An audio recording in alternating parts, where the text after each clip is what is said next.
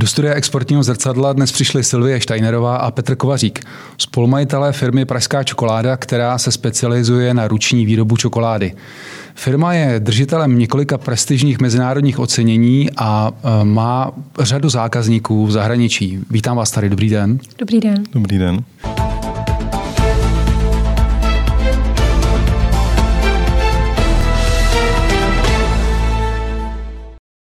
Poprosím vás, paní Steinerová, protože vy jste byla u zrodu firmy před několika lety, ale e, původně jste začínala v něčem jiném. Vy jste působila u společnosti Swarovski, zabývala jste se e, luxusními šperky. E, můžete popsat, jak došlo k tomu, k té změně, jak jste se dostala k čokoládě? Tak vlastně celý život v podstatě pracuji v nějakém odvětví, který je spojené s turisty. A potom jsme s kamarádem, on byl Ir, nebo ještě furt je Ir, mm. tak, tak jsme uh, definovali díru na trhu a to jsme definovali v kvalitní čokoládě v nějakém, uh, hezkém, v nějakém hezkém obalu s Prahou aby to bylo vyloženě pro turisty. No a takhle to vzniklo vlastně a v roce 2005 jsme to dali dohromady a udělali jsme firmu Czech Premier Brands, a začali jsme outsourcovat kvalitní čokoládu v hezkých obalech s Prahou.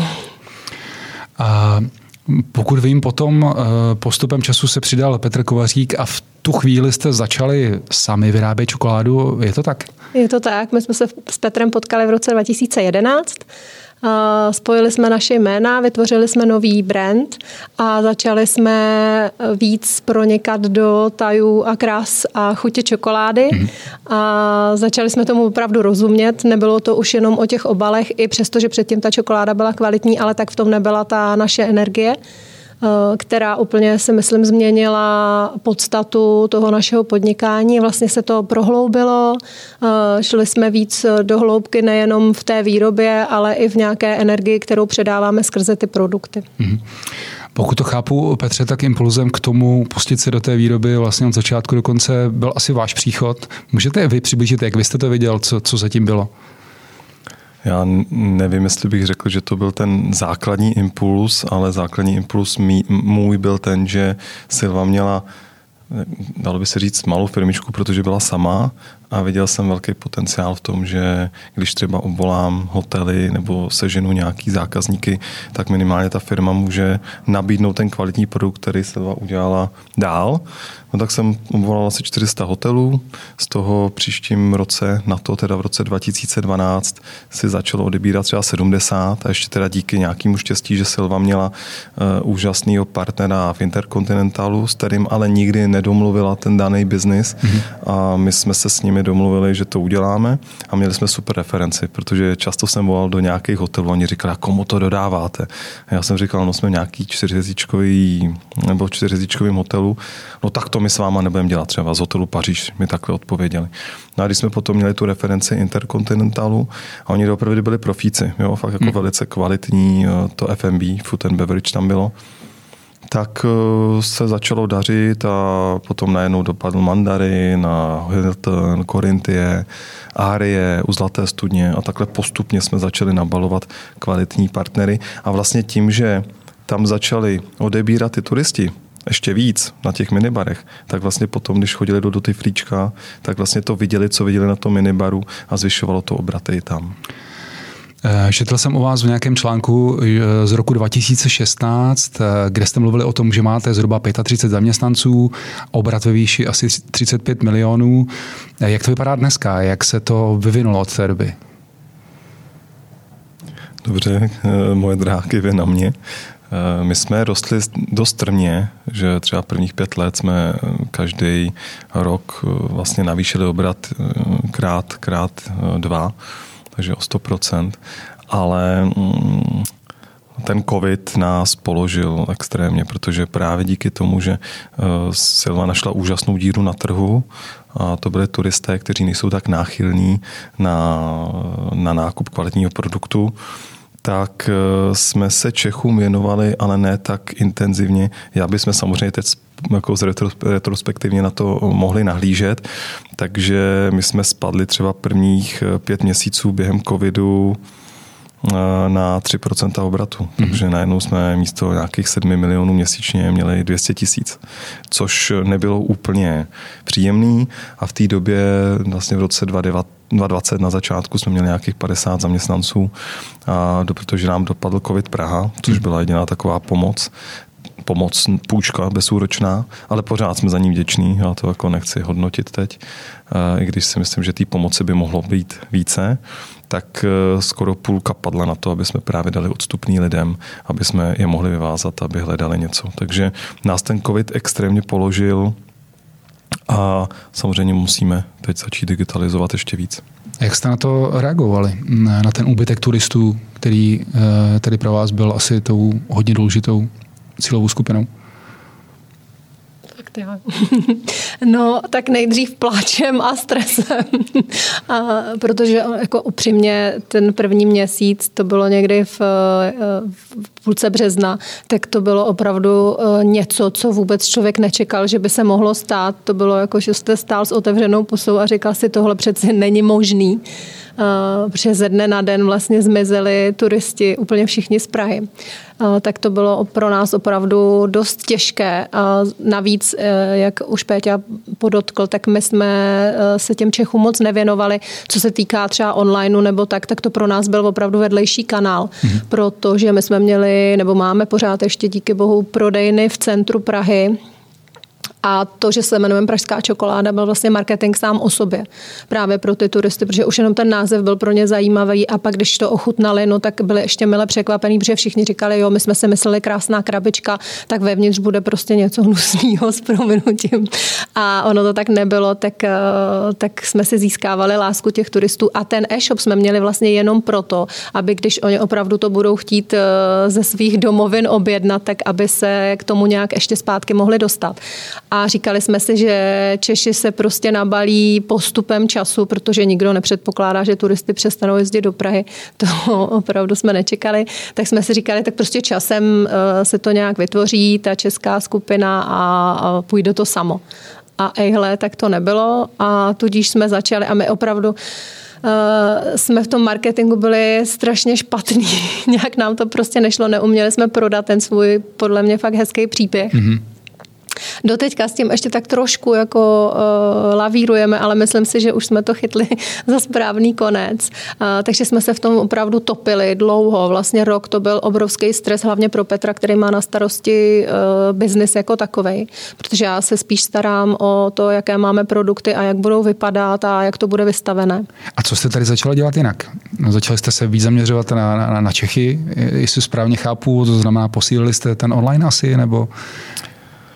My jsme eh, jako už třeba dva, tři roky předtím komunikovali lidem eh, o těch čokoládách, ty mýty, jak jsem říkal, že třeba je lepší zdraže, což jsou obalené voříšky, ovoce v čokoládě, než pralinky, nebo že bílá čokoláda je čokoláda, eh, na rozdíl od toho všeobecného mýtu, že není, protože záměli se do kosmetiky a farmacie prodává kakaové máslo a protože není dostatek kakaového másla potom, tak se vytvořil ten mýtus, protože bílá čokoláda je jenom z kakaového másla. Mm-hmm. Nebo jsme komunikovali o tom, že černá čokoláda je špatná, protože je alkalizovaná, ale pořád to byla nějaká jako jenom část lidí, která byla eh, ochotná to přijmout nebo na to slyšela. A samozřejmě během covidu jsme to komunikovali ještě víc. To, že jsme dělali nějaký výkonnostní marketing, to je fakt, ale pořád ten náš produkt je strašně okrajové. Jo? I vlastně ty konkurenti, který pokud bychom nazvali konkurenty, ty výrobce Bean to Bar, eh, tak oni nejsou konkurenti, protože je to tak malá, malý množství lidí, kteří si to kupují, že pro nás je vlastně nejzajímavější samozřejmě to odprezentovat těm lidem, kteří chodí do supermarketu a kupují si tam čokoládu, fialou, mm-hmm. fialovou čokoládu, jo? která vlastně um, na neštěstí, kromě toho, že není kvalitní a je plná rafinovaného cukru, tak vlastně 90% světové produkce pochází z Afriky a to je ze zotročovaných zemí jenom proto, aby prostě se z toho udělal velký biznis. Takže to jsme dělali už před covidem, třeba dva, tři roky, ale protože jsme na tom nebyli závislí, tak jsme nějak jako nehledali eh, nebo, nekon, nebo neanalyzovali, kolik to ty Češi kupují. A samozřejmě během covidu jsme zjistili, že toho kupují tak málo, že tak velkou firmu nejsou schopní uživit, takže jsme se snažili eh, víc komunikovat, ale spíš na B2B úrovni. Víc jsme dělali ještě nějaký eventy, které jsme vždycky dělali, tak ty, které šly, když se otevřelo a samozřejmě nás uživila zakázková výroba, protože my kromě jako standard standardní výroby čokolády. Máme ještě lasery, takže umíme vypalovat customizované produkty. Takže jsme komunikovali víc s těma firmama, jako je Dell, Microsoft, Google, Chaps, Chess, Mercedes, Volvo, kteří jsou naši zákazníci a jim jsme dodávali na Vánoce. Takže my vlastně to, co jsme tu těch prvních šest měsíců od začátku covidu někdy do září vlastně udělali asi 2 miliony dohromady, tak vlastně potom říjen až prosinec jsme udělali třeba nějakých 10 milionů, což nás aspoň nějakým způsobem udrželo nad vodou a hlavně nás to jako udrželo v tvorbě tím, že jsme nezůstávali někde právě nějakým ublíženeckým hmm. přístupu, že my jsme ti chudáci, kteří byli jako postihnutí tí, tí, tím, že přišel covid a nemůžeme nic dělat. Že jo? Hmm. No. Ehm, vy jste, pokud mám správnou informaci, v roce 2018 rozjeli ten způsob výroby bean to bar. A můžete přiblížit, co to, co to eh, přesně znamená a jaké vlastně teda vy používáte výrobní postupy, protože on to není asi úplně obvyklé? Tak proces eh, výroby bean to bar, to znamená vlastně z anglického překladu doslovně od bobu po tabulku, to znamená, že eh, zpracujete ten kakaový bob Eh, přímo od toho, od toho, až se upraží a uděláte z něj vlastně tu tabulku. My odebíráme kakaový boby z Kolumbie, pracujeme formou direct trade, to znamená, že vlastně kupujeme přímo od farmáře, kterého osobně známe, řekla bych, že máme přátelský vztah a to znamená, že mu platíme tolik, kolik on si řekne protože tohle je vlastně další z těch obrovských problémů právě eh, toho mainstreamového kaká, kterýho je vlastně 90%. Bohužel pochází z, ze dvou států v Africe, Ghana a pobřeží Slonoviny. A těm farmářům se bohužel neplatí ani dolar za jedno kilo, což je strašný a je vlastně vypočítaný, že aby eh, ta plantáž byla udržitelná, tak oni potřebují dostat něco málo po 4 dolary, hmm. aby vlastně mohli aspoň nějaké peníze vracet do těch plantáží, což se neděje a potom se teda děje, kromě toho, že tam využívají eh, vlastně jak práci dětí, tak otrockou práci, tak se ještě děje to, že mizej eh, národní parky z mapy světa, protože oni jak tu půdu vytěží, tak pak se vlastně stane to, že jim nezbyde nic jiného, než jít do toho národního parku a tam si hmm. udělat na tajňačku vlastní další pole. A to je strašně smutný příběh ale vlastně bohužel ani fair trade tohle v, eh, zatím teda podle výzkumů v, v, v Africe vůbec jako nepomáhá. Vlastně ty farmáři mají úplně stejné peníze za to, jako když nejsou fair trade. A teď zpátky k té výrobě. Eh, takže my si vlastně takhle najdeme ty boby, které jsou naší chuti, eh, řekněme, nejbližší, nejbáječnější. Ty jsme našli na kolumbijské farmě Justiniana Suareze a e, používáme odrudu Trinitario a Criollo, což jsou vlastně asi dvě nejlepší odrudy e, na světě. Tak e, potom je při tom zpracování moc důležitá fermentace, to je proces kvašení, kdy ty kakaové boby kvasí v takových dřevěných plátech pod banánovými listy.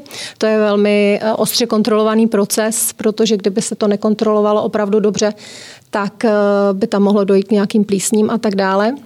Reálná možnost. Pak vlastně po té fermentaci se to kakao vysuší, eh, suší se to ideálně na slunci. Eh, právě, že u nás na té farmě se to eh, nějak neurychluje, protože zase v Africe to urychlují tím, že to suší v různých pecích a ty kakaové boby potom natáhnou tu vůni toho dřeva anebo toho plynu, protože kakao chytá, to je obrovský lapač vůní tak to je další věc, kterou vlastně máme pod kontrolou a pak je opravdu důležitý, jak ty kakaové boby se praží. Za prvý teda každá ta odruda potřebuje nějaké speciální, speciální způsob pražení, je to velice individuální, ale řekla bych tak, že obecná, nějaká obecný poznatek je, že když se to praží do 120 stupňů, tak vlastně zůstanou všechny ty tělu prospěšné báječné látky, protože kakao je super potravina, tak zůstanou obsažený v tom kakaovém bobu. No a pak to kakao cestuje k nám, my se ho odslupkujeme eh, v takém speciálním stroji. Eh, pak vlastně to kakao je rozdrcené na takové drobné kousky, zbavené šlupek, těm se říká nipsy. No a ty potom putují do takového stroje s kolovými mlíny, kde se, to, se ty kakaové nipsy melou eh, pod těmi kameny. Přidává se tam pomalu cukr a případně další ingredience. My používáme kokosový cukr, protože jsme chtěli vytvořit eh, tu, kakao, tu eh, čokoládovou tabulku vlastně co nejzdravější je možný, aby, aby jsme mohli říct, že opravdu tohle, když si dáte, tak je to pro vaše tělo prospěšný a případně se tam přidá mléko. My teda s mlékem pracujeme málo, snažíme se spíš eh, jít to alternativní cestou, takže přidáváme kokosové mléko nebo uh, mandlové nebo rýžové. A tom melanžéru se to vlastně takhle točí v těch kamenech eh, minimálně 72 hodin, protože čím déle to tam eh, je, tím vlastně ta čokoláda je hladší. Ono teda potom záleží, někdo má třeba radši robustnější typy čokolády, teď to hodně frčí, ale my preferujeme tu formu těch hladoučkých eh, v ústech se rozplývajících čokolád. Takže melanžujeme opravdu dlouho, někde to je dokonce i pět dní. Samozřejmě potom tam moc záleží na tom, jakou máte teplotu v tom stroji a jak dlouho to tam je a ona se potom opravdu výrazně mění chuť eh, eh, té čokolády všemi těmihle procesy. Potom vlastně, co my to eh, takhle pracujeme v tomhle stroji, tak se ta čokoláda vylévá do takových plátů, tam nějakou dobu leží, to je takový proces staření, tam vlastně doběhnou ty procesy, aby ta čokoláda získala takovou chuť, jakou my chceme. No a potom už se to vylévá do tabulek a potom je to k zákazníkům. Zní to strašně složitě. Proč to děláte takhle eh, od začátku vlastně až až do konce? Proč jste se rozhodli pro tuhletu, tenhle ten způsob výroby? Pro nás je hodně důležitý i to, že eh, já věřím, že ta energie, se kterou zpracováváte jakýkoliv produkt nebo cokoliv děláte, tak se odrazí ve výsledné chuti toho produktu a je to opravdu na těch čokoládách vidět, protože my zaměstnáváme lidi, které, které ta práce opravdu baví Třeba u nás děvčata ve výrobě si jako zpívají nebo prostě se usmívají, když to dělají, mají to rádi, milují tu práci. Stejně jako ji milujeme my s Petrem. A ono to je potom chutnat. A potom ještě, pardon, druhá, uh, druhý ten důvod je to, co jsem už naznačovala, nebo i vyloženě řekla, že opravdu chceme podporovat uh, ten způsob udržitelnosti hmm. fungování hmm. světa a ne, že tady nějaká obrovská firma prostě vykoupí za nesmyslné peníze a ničíme takhle planetu, eh, tak to je jeden z velkých důvodů, proč jsme do toho šli vlastně touhle cestou. Hmm.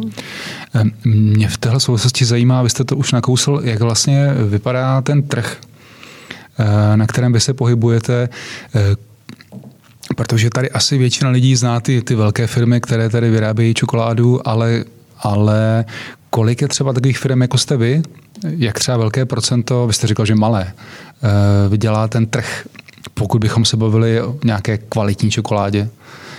Můžete to přiblížit? Eh, tak eh, to je třeba takový, takový zajímavý dotaz. Se zeptám vás nejdřív. Kolik si myslíte, že výrobců těch Bean Bar od Bobu po tabulku před covidem, jo, já nemám teď informace, kolik jich zaniklo, ale je v Belgii a kolik je v Čechách? Myslíte si, že v Belgii je víc nebo míň? Řekl bych, že víc. Tak je jich míň, no. Tak mm-hmm. v Belgii je třeba 12 výrobců Bean Bar Čechách bylo nějakých 20, eh, myslím, že to byl nějaký rok 2019, ale mm, eh, co se týče toho, tak myslím si, že těch 20 výrobců tady v Čechách pokryje tak určitě pod procento obratu. Mm-hmm. Jo, jakože v podstatě tady eh, Mars kousek tady u já jsem na to koukal, že dělá nějakých 6 miliard obrat, že to vyvážejí, tak to se počítá taky vlastně jako do té výroby a do toho, že to jde do supermarketů. A já myslím, že jestli, to je třeba jako jedna firma, jo, takže vlastně ta velká čtyřka se říká, že Nestlé, Mars, Mondelez a Ferrero mm-hmm. a ty mají podle mě 85% trhu nemluvě o těch teda ostatních. Hmm. A ti malí, eh, já nevím, jo, jestli třeba takhle těch 20 udělá obrat kolem, já nevím, 200-300 milionů korun. Hmm. Takže to je možná 0, to je možná promile, jo. nebo půl procenta, jo, strašně málo. Hmm. A je to vlastně o té edukaci lidí a vlastně ten trh je velice specifický, protože pořád Čech je hodně Uh, právě proto i máme nějaké věci, které jsou nějak kombinované, protože ne všechno ekonomicky jde ustát jenom z bean to bar a že třeba nějaké hmoty máme předpřipravené, přičem jsou ale to jako vysoké kvality, protože Češi jsou jako ochotní kupovat jen jako často jedna plus jedna akce, co nejlevnější, nebo když jdou na kávu, tak chtějí prostě velký espresso, který je velikánský, jo, nebo velkou rakvičku, a když už do rakve, tak honosně, že jo. Ale jsme takový specifický národ, a e, vlastně my se snažíme aspoň teda obrátit nad kvalitní úroveň e, bytí a konzum, konzumu jako v ostatních odvětvích. Takže když někdo začne jíst dobře čokoládu, tak může přemýšlet na tom, jak třeba jí kvalitní maso, nebo jak, e, když už teda chce mlíko, tak jaké mlíko pije, z jakého chovu. Takže spíš se snažíme dělat takový kruh, celkově i s ostatníma třeba zajímavýma brandama a vlastně podporovat se navzájem, aby jsme i my mohli jít dál a dál jako hloubš do, tý, do toho kvalitního zpracování. Protože ani jako na neštěstí já nemůžu říct, že ve všem jsme schopní být stoprocentní, eh, jak je to třeba to použití mléka, stále ještě ho částečně používáme, hmm. nebo taky používáme v něčem plasty, taky do budoucna to nechcem dělat, ale pořád máme v něčem máslo na hlavě, naštěstí to kakaové, ale víme, že třeba do dvou, do tří let už chceme být jako úplně jenom v tom jako biznesu bean to bar. Ale musíme samozřejmě najít spoustu příznivců a zároveň podporovatelů, kteří nám tohle to umožní. No. Připravujeme pro vás pokračování rozhovoru, ve kterém se mimo jiné dozvíte, že firma Pražská čokoláda dodává svoje produkty dokonce na dvůr ománského sultána. Je to údajně jediná zahraniční značka, která dodává své výrobky právě sem. Také se dozvíte, Jaká je odvrácená tvář biznisu s čokoládou v podání velkých globálních firm? A nebo proč firmě Pražská čokoláda není jedno, kdo je jejím obchodním partnerem a proč je pro ně důležité, s kým spolupracují?